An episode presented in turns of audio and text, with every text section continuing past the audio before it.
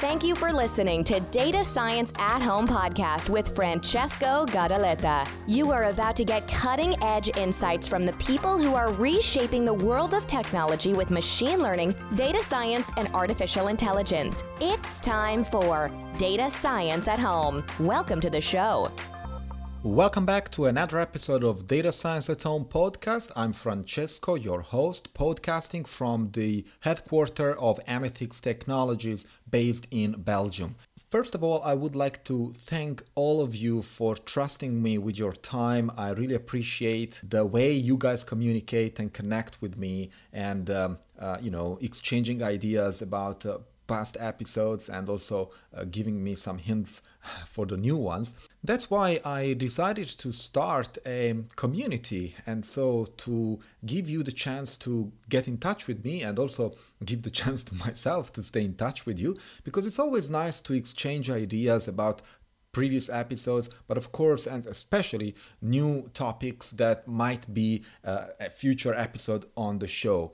So, thank you very much. In the show notes, you will find all the details and the coordinates to connect with uh, this new community. Uh, there are multiple links. It's, we are multiple channels, of course, so you can really choose where you know the place you would like to be.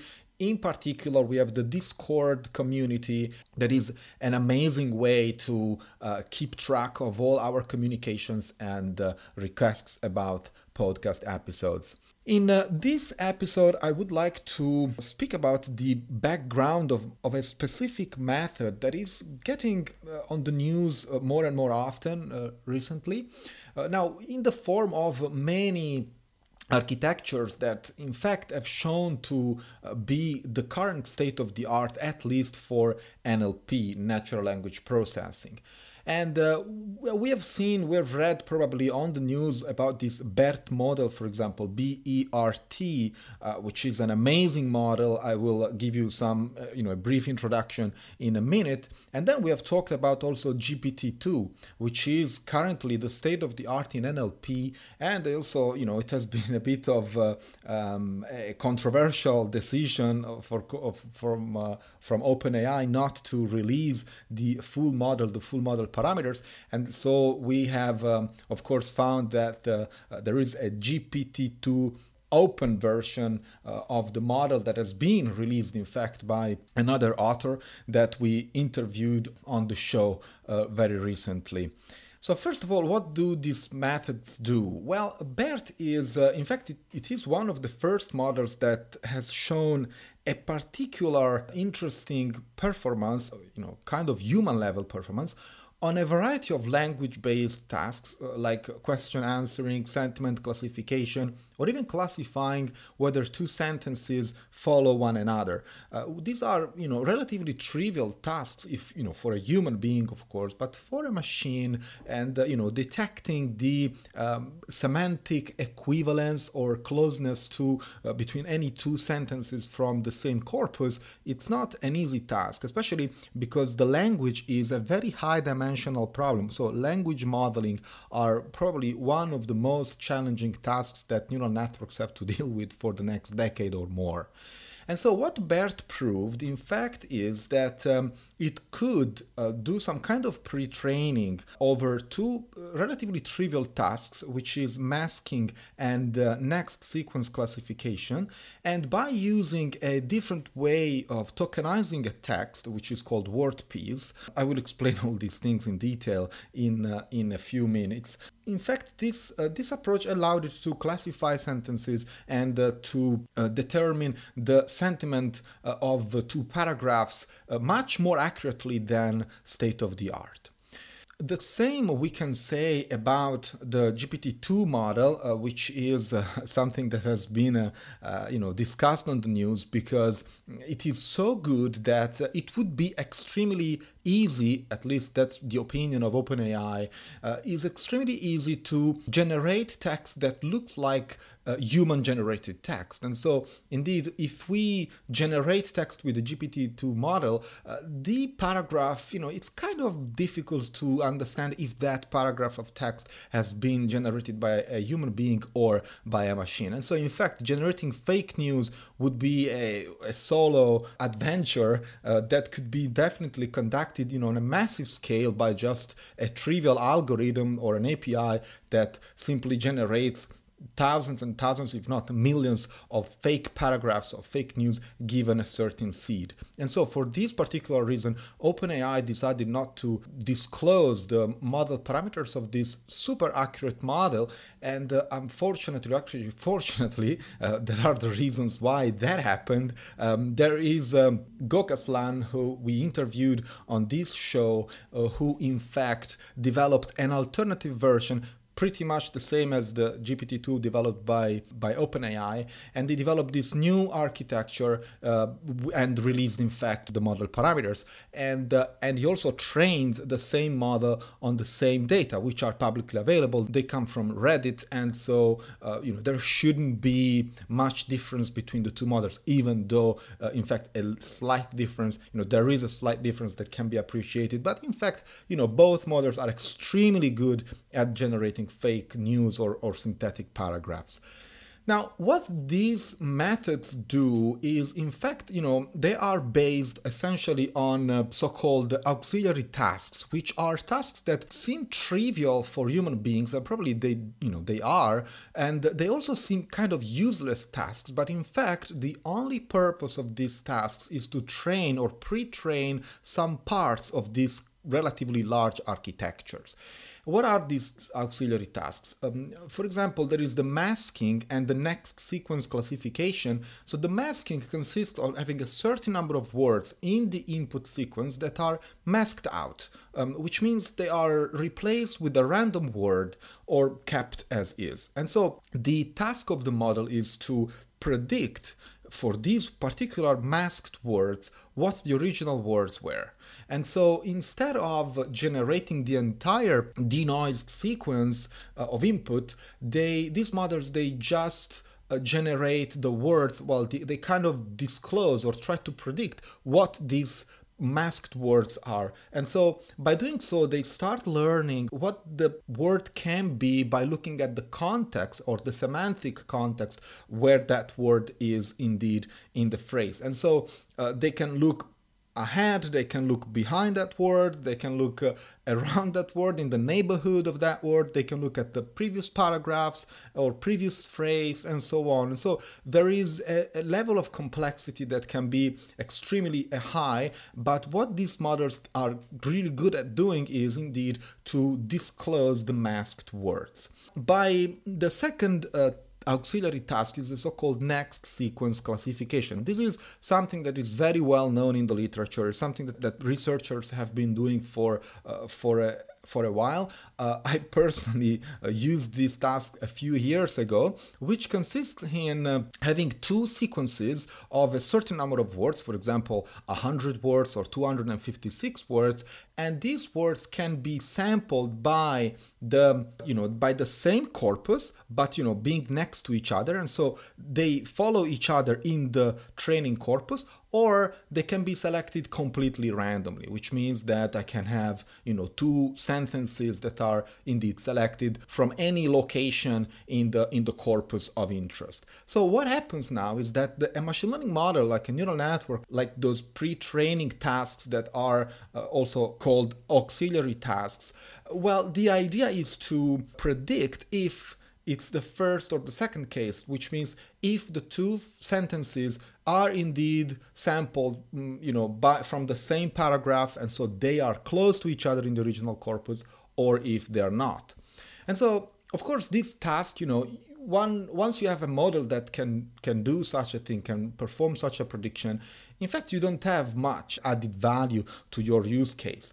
But the important thing is that you have a model that learned very likely the inner architecture of text. And so the inner structure of text. And so in order to solve these trivial problems, these machine learning models have to learn something about text, about words, about roots, about phrases, about paragraphs. And so, in fact, automatically with such a trivial task, they can do all this. So that's why they are called auxiliary tasks because per se they don't add anything, but in fact they are they will add they will create a model they will train a model for other tasks for example sequence classification. What these models have in common is a very interesting architecture that is called the transformer.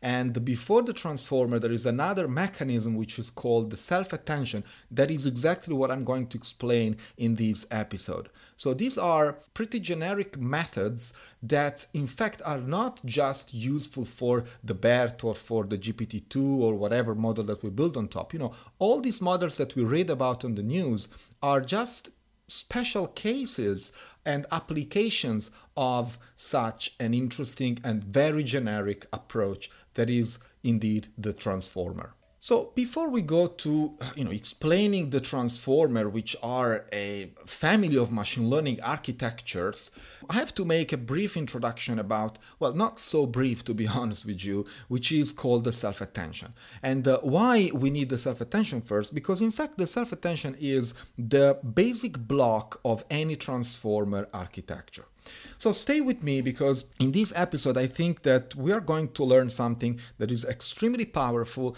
and that can be used anywhere. It has been used so far on text, but in fact, this stuff is just waiting to be deployed on, uh, on many other data sets and data sources and data types, uh, even images, for example, or sound, or you know many other things that have a kind of a sequential form. So, what is the self attention? Well, Self-attention is a, a sequence-to-sequence operation, which means that we have a black box, for example, a machine learning model, a neural network, whatever it is, we feed this model uh, a sequence, uh, which could be words, characters, pixels, let's call them items or tokens. And the output of such a model is again another sequence of the same dimension of the input. So this means that if we have an input of, let's say, 10 elements, all right, a vector of 10 elements, x1, x2, x10, and the corresponding output vector is going to be y1, y2, y10. So the vectors, the input vectors have 10 dimensions as well as the output vector has still 10 dimensions. Now, how do they produce this output vector y? Well, there is a, very basic uh, linear algebra operation. And remember this when i say linear algebra because most of these transformations are in fact linear operations which is you know which makes the method extremely powerful and fast. So each uh, element of the output so we call it the yi which is the ith element of the output vector will be calculated as the weighted sum or the weighted average over all the input vectors. So this is something extremely easy because you have some kind of W, you know, the weights Wij times xj and you sum over j, right? So this is something extremely simple. This is linear algebra 101. The j indexes over the whole sequence and the weights sum to 1 over all j, which means that the sum of wij, so all the weights that we are weighting the sums of the input vector, will sum to 1.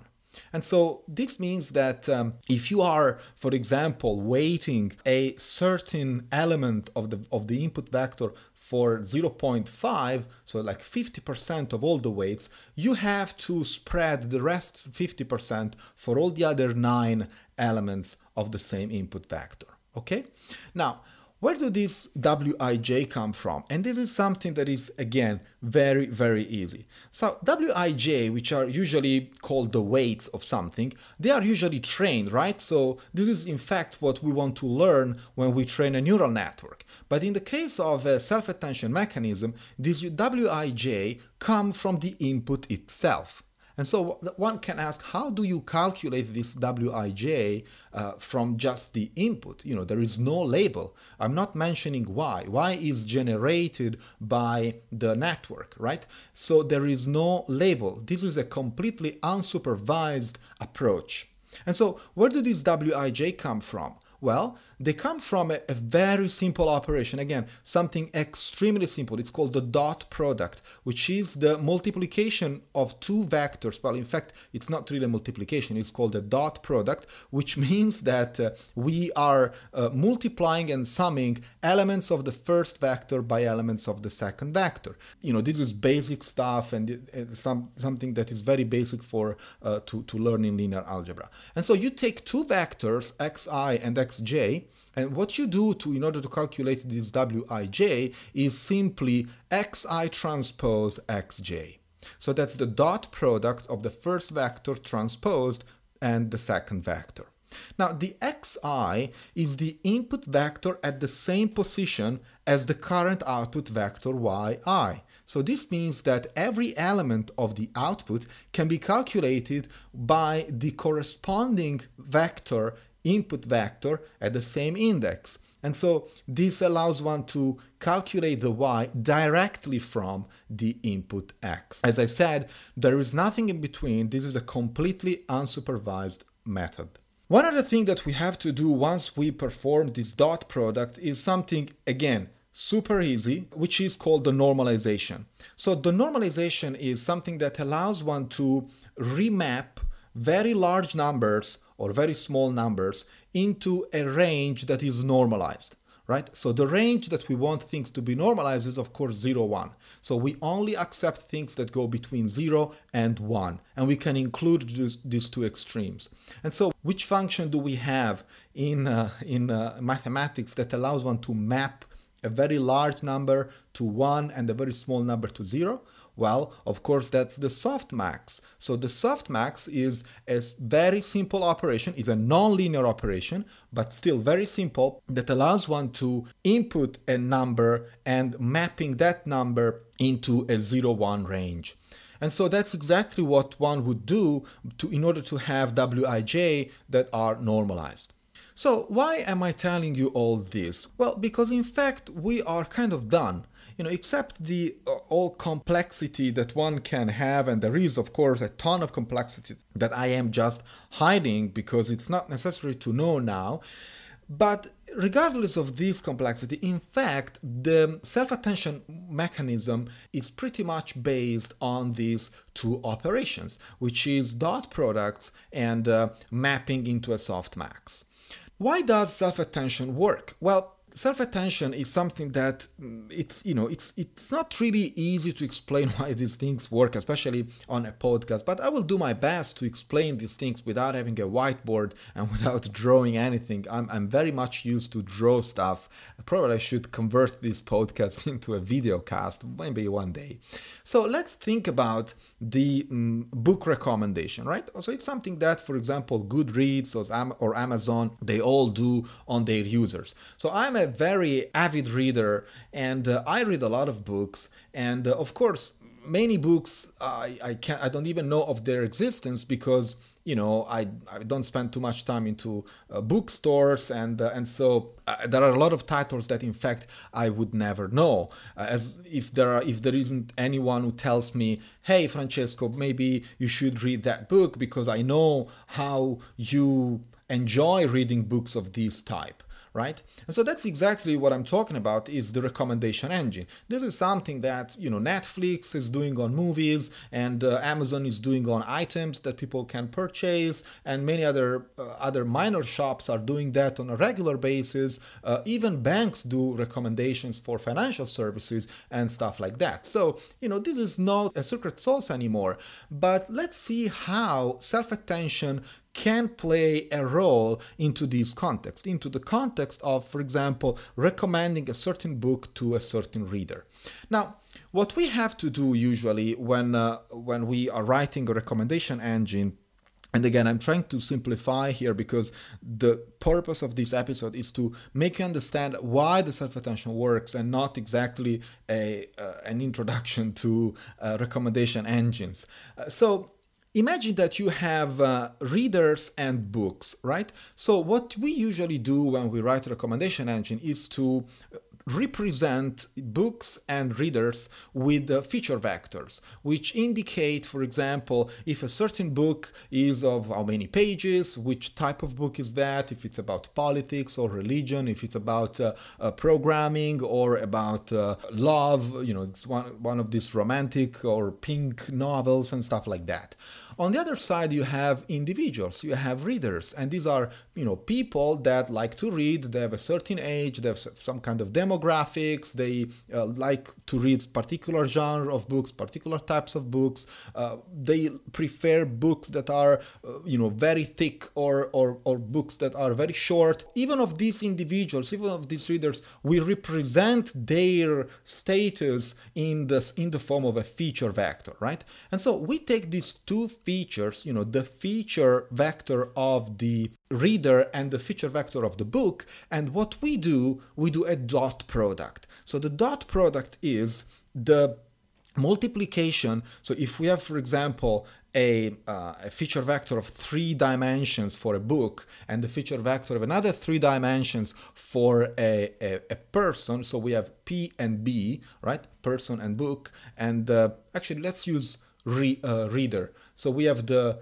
R feature and uh, the B feature uh, feature vector, right? So the feature vector of the book and the feature vector of the reader. Now imagine that these feature vectors have been normalized and they are all represented by, let's say, three dimensions. So we have R1, R2, R3, right? And uh, we for the book we will have B1, B2, B3. These are the two feature vectors that we have for book one and uh, reader one. What happens now is that if we calculate the dot product between uh, these two vectors, what we have is a score that's going to be, for example, b1 times r1 plus b2 times r2 plus b3 times r3 right? So that's the dot product. And so what we get out of this, well, we get a score, we get a number that will tell us if, you know, if the number is positive or negative, first of all, and if it's positive or negative, there is also the magnitude of that score, how big or how small that score is. And so what that number indicates is, in fact, kind of a match between that particular book and that particular reader. And so we will find that if we have a, a book about romance and uh, another and a reader who loves to read uh, you know romance novels well then that score is going to be high uh, on the contrary, if we have a book about uh, politics and a reader who hates to read about politics, well, then that score probably is going to be uh, pretty small or even negative, you know, in order to indicate mismatch between the book and that particular reader. In a traditional recommendation engine, what we what one usually does is uh, annotating databases of millions of, uh, of books or millions of readers you know because we have millions of books in on, in books in all bookstores of the world and of course millions of readers if you think about uh, uh, you know scaling to the size of amazon for example and so of course it's going to be pretty much you know impossible to annotate all these uh, individuals and all these books. By annotate, I mean I mean converting or representing all these items, books, and, and readers with feature vectors, right? It's going to be extremely unlikely. And so what happens instead is that we make the book features and the reader features parameters of the model, right? And this is kind of key. It's a bit counterintuitive at the beginning, but uh, once I could grasp it, I was like, you know, I had my wow moment. An approach that we can have, we can use to solve such a problem is to make the the book feature and the reader features parameters of the model and then we ask readers of for a small number of books to give us their opinion about you know how good they match or mismatch to the books they are presented to. And so this would allow us to see if the dot product between these two feature vectors matches the known preference and the known likes. And so once we know, for example, what would the score be, you know, if there is a perfect match or if there is a good match between any two pairs of individuals, of readers and books, then we, we train, in fact, the features to reflect these semantics, right? To reflect this, uh, this match that the user tell us about that particular book. And so once at the end of the training, we have basically learned what are the features that in fact maximize the dot product, right? Or minimize the dot product in case of a mismatch this is in fact the very basic principle that works also in the case of the self-attention mechanism. So let's say that we are faced with uh, a sequence of, uh, let's say, words, for example. And so in order to apply self-attention, what we do is, for example, using an embedding vector, which means representing each word with a particular numeric vector. Think about the GloVe system, right? That is used very widely now in uh, in NLP in order to transform each word from the English uh, English dictionary into a set of numbers. Usually are 300 dimensional vectors. And so if you have this embedding vector, so we will have, for example, of the 10 words that we have in input, we will have 10 vectors of 300 dimensions each. And so each sentence of 10 words will be represented by a matrix 10 by 300 right? Now, what we do is um, using a self-attention layer that will generate an output sequence of the same dimension of the input sequence. And uh, what is the dimension of the input sequence? As I said, it's 10 times 300. So what we want to generate is in fact 10 300 dimensional vectors in the output. How would one calculate this thing? With the same approach that I just explained, which is the dot product in order to calculate the weights. Each y will be the weighted average over all the input vectors where the weights are calculated as the dot product of two input vectors. And so with this simple operation, in fact, we can generate the y. And so we can generate the output sequence of the self-attention layer. So what would we do with that? So once we have this um, unsupervised transformation of the input into something else, well, at that point, we'll continue in our, you know, modeling and we'll start from this second layer and not immediately with the input layer. So the dot product, as I said, expresses how related two vectors in the input are which were related is of course defined by the task we said in the recommendation engine case it's going to be the match if there is consistency between the genre of that particular book and the fact that i really like the genre of that particular book and so, of course, this relation between two vectors can be defined and is usually defined by the particular task, by the learning task. But in fact, what we are doing by generating the y's from the input itself is in fact putting into a relation two input vectors, two vectors of the input sequence. One drawback of this approach is, uh, of course, that if we permute the input sequence, we are going to have a permuted output generation, which means that the relation between two vectors will not change. And now this means that if I have a sentence that says uh, the cat bites the dog, and then I have another sentence that says the dog bites the cat, so I just permute uh, two words in, in the original sentence, I'm going to have the same output sequence, of course, equally permuted. But in fact, the relation between these vectors is gonna stay the same.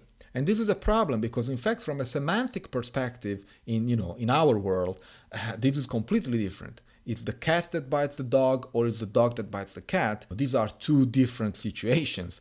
So, of course, I'm uh, simplifying a lot, but the concept is exactly this. You know, this is something that you will find more and more in your training examples, be it images, be it or uh, text or sound or whatever it is. You know, a permutation is a permutation. So, what happens is that the self-attention mechanism in fact is not sensitive to these variations in the input or permutation in the input.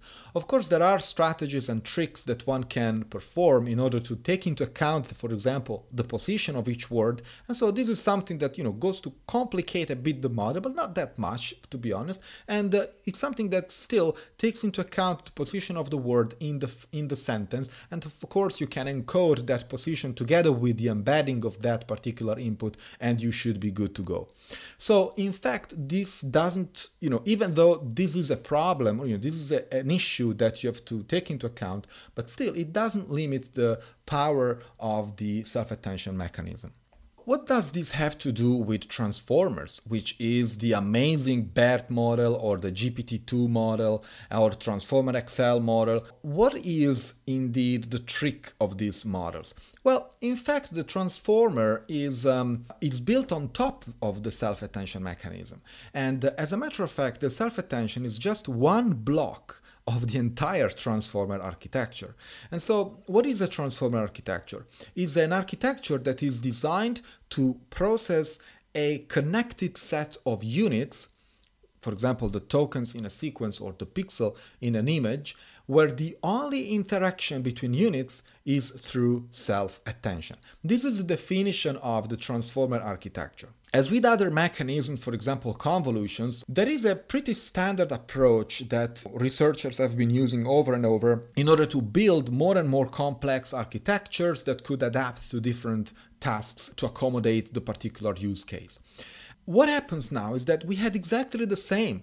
We had a standardized or kind of standard architecture built on top of these basic blocks like the self-attention.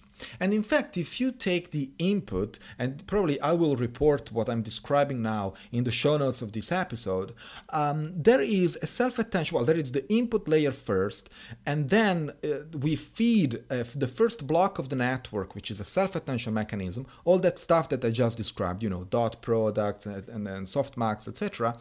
After that, we have a normalization layer. After that, we have a battery of MLPs, which is multi-layer perceptron. And after that, another normalization layer.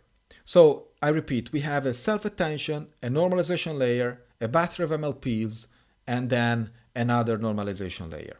So in fact, if you look at the source code of any transformer architecture, be it written in PyTorch or in Keras or in TensorFlow, you know, you will find a very similar way of putting things together. And so you will find this pattern of how do we put these basic blocks next to each other. It's gonna be the same. And so you can have, of course, different layers, different depth, because, you know, some people have more complex tasks or they have more GPU power and so they can uh, have the chance to uh, you know have a deeper architecture. But essentially what it is is a uh, sequence of these basic blocks. That's what is in fact the transformer block. Well, it turns out that this transformer block performs very well on different tasks, especially in NLP.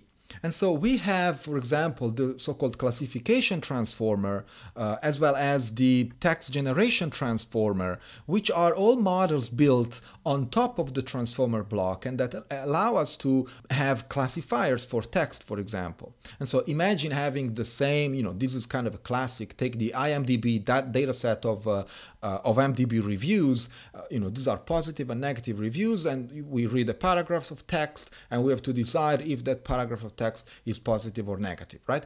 So this is a classic example. So imagine that you have a classification transformer, and before getting to the MLP or to whatever classifier you want to use, at the end of your architecture, what we do is in fact transforming these, these inputs and, and so this sequence of words, well, first of all, mapping into a word embedding and then uh, transforming all this stuff into a transformer block. And we can have, of course, uh, multiple layers of transformers that go towards the uh, output sequence. At the end of these transformer blocks, we will have another output sequence of the same dimension of the input sequence. And then what we can do is in fact averaging the uh, element of the output sequence and then pass into a, a softmax in order to determine the probability of the label if it's uh, positive or negative. Of course, in the case of a binary classifier, but we can do we can extend this to a multi-label classifier with, uh, of course, multiple labels. Another application that uh, has seen the transformer block in action is the text generation transformer, and this is exactly the GPT-2 what the GPT-2 model is doing, generating text. So so far we have used something like recurrent neural networks or LSTMs, which are kind of a, an application of recurrent neural networks. So, in order to generate text, uh, we can uh, train a neural network to generate the next word given a, uh, a bunch of words, right? And so, this is something that I also did a few years ago in order to, you know, I gave, for example, 20 characters as input, and so I gave batches of 20 characters, and I wanted my model to predict the 21st character of each batch. And so, I trained my network, you know, forever for a kind of a couple of days. And at the end, what I got is that the network could, in fact, given a certain seed, could generate a sentence uh, that made sense or kind of in the in the context, of course, of 20 characters, which is not a lot. But in fact, it could build, for example, words that at least they belonged to the typical English vocabulary. It turns out that with a transformer, all this stuff works much better than recurrent neural networks for a simple reason. It's because there is a transformation that takes into account how input sequences are related to each other. And this is very important because this makes, first of all, faster training, and of course, it also leads to better long term coherence, which is very important when you are doing, for example, text generation. You don't want a word, you know, the next word to be generated completely out of context. You want, in fact, that the network kind of generates words that are at least in the same topic of the context that you gave during training. And so it turns out that the self attention mechanism and the transformer block on top of which this is all built works much much better than for example a similar recurrent neural network model uh, that are you know very well known to the community to recap, I think that this mechanism is extremely powerful. It's something that will give us some news in the near future because it's extremely simple, it's very easy to implement, and it's, of course, uh, generic enough to be applied to pretty much any domain and any data type. I'm really looking forward to a lot more research in the field and a lot more use cases that uh, take advantage of this amazing finding and amazing architecture. And uh, I am sure that uh, we are going to be impressed in the next few months for sure. I really hope you enjoy the show. And uh, of course, uh, if there is something to ask, do not hesitate to uh, visit us on uh, our Discord server all the coordinates will be reported in the show notes of this episode. We also have a restyled the website of datascienceathome.com. So please have a look at the show notes of each episode directly from the website. And uh, of course, do not hesitate to subscribe to the newsletter, also reporting the show notes.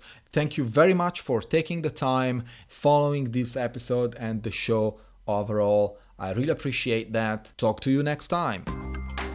You've been listening to Data Science at Home podcast. Be sure to subscribe on iTunes, Stitcher, or Podbean to get new fresh episodes. For more, please follow us on Instagram, Twitter, and Facebook, or visit our website at datascienceathome.com.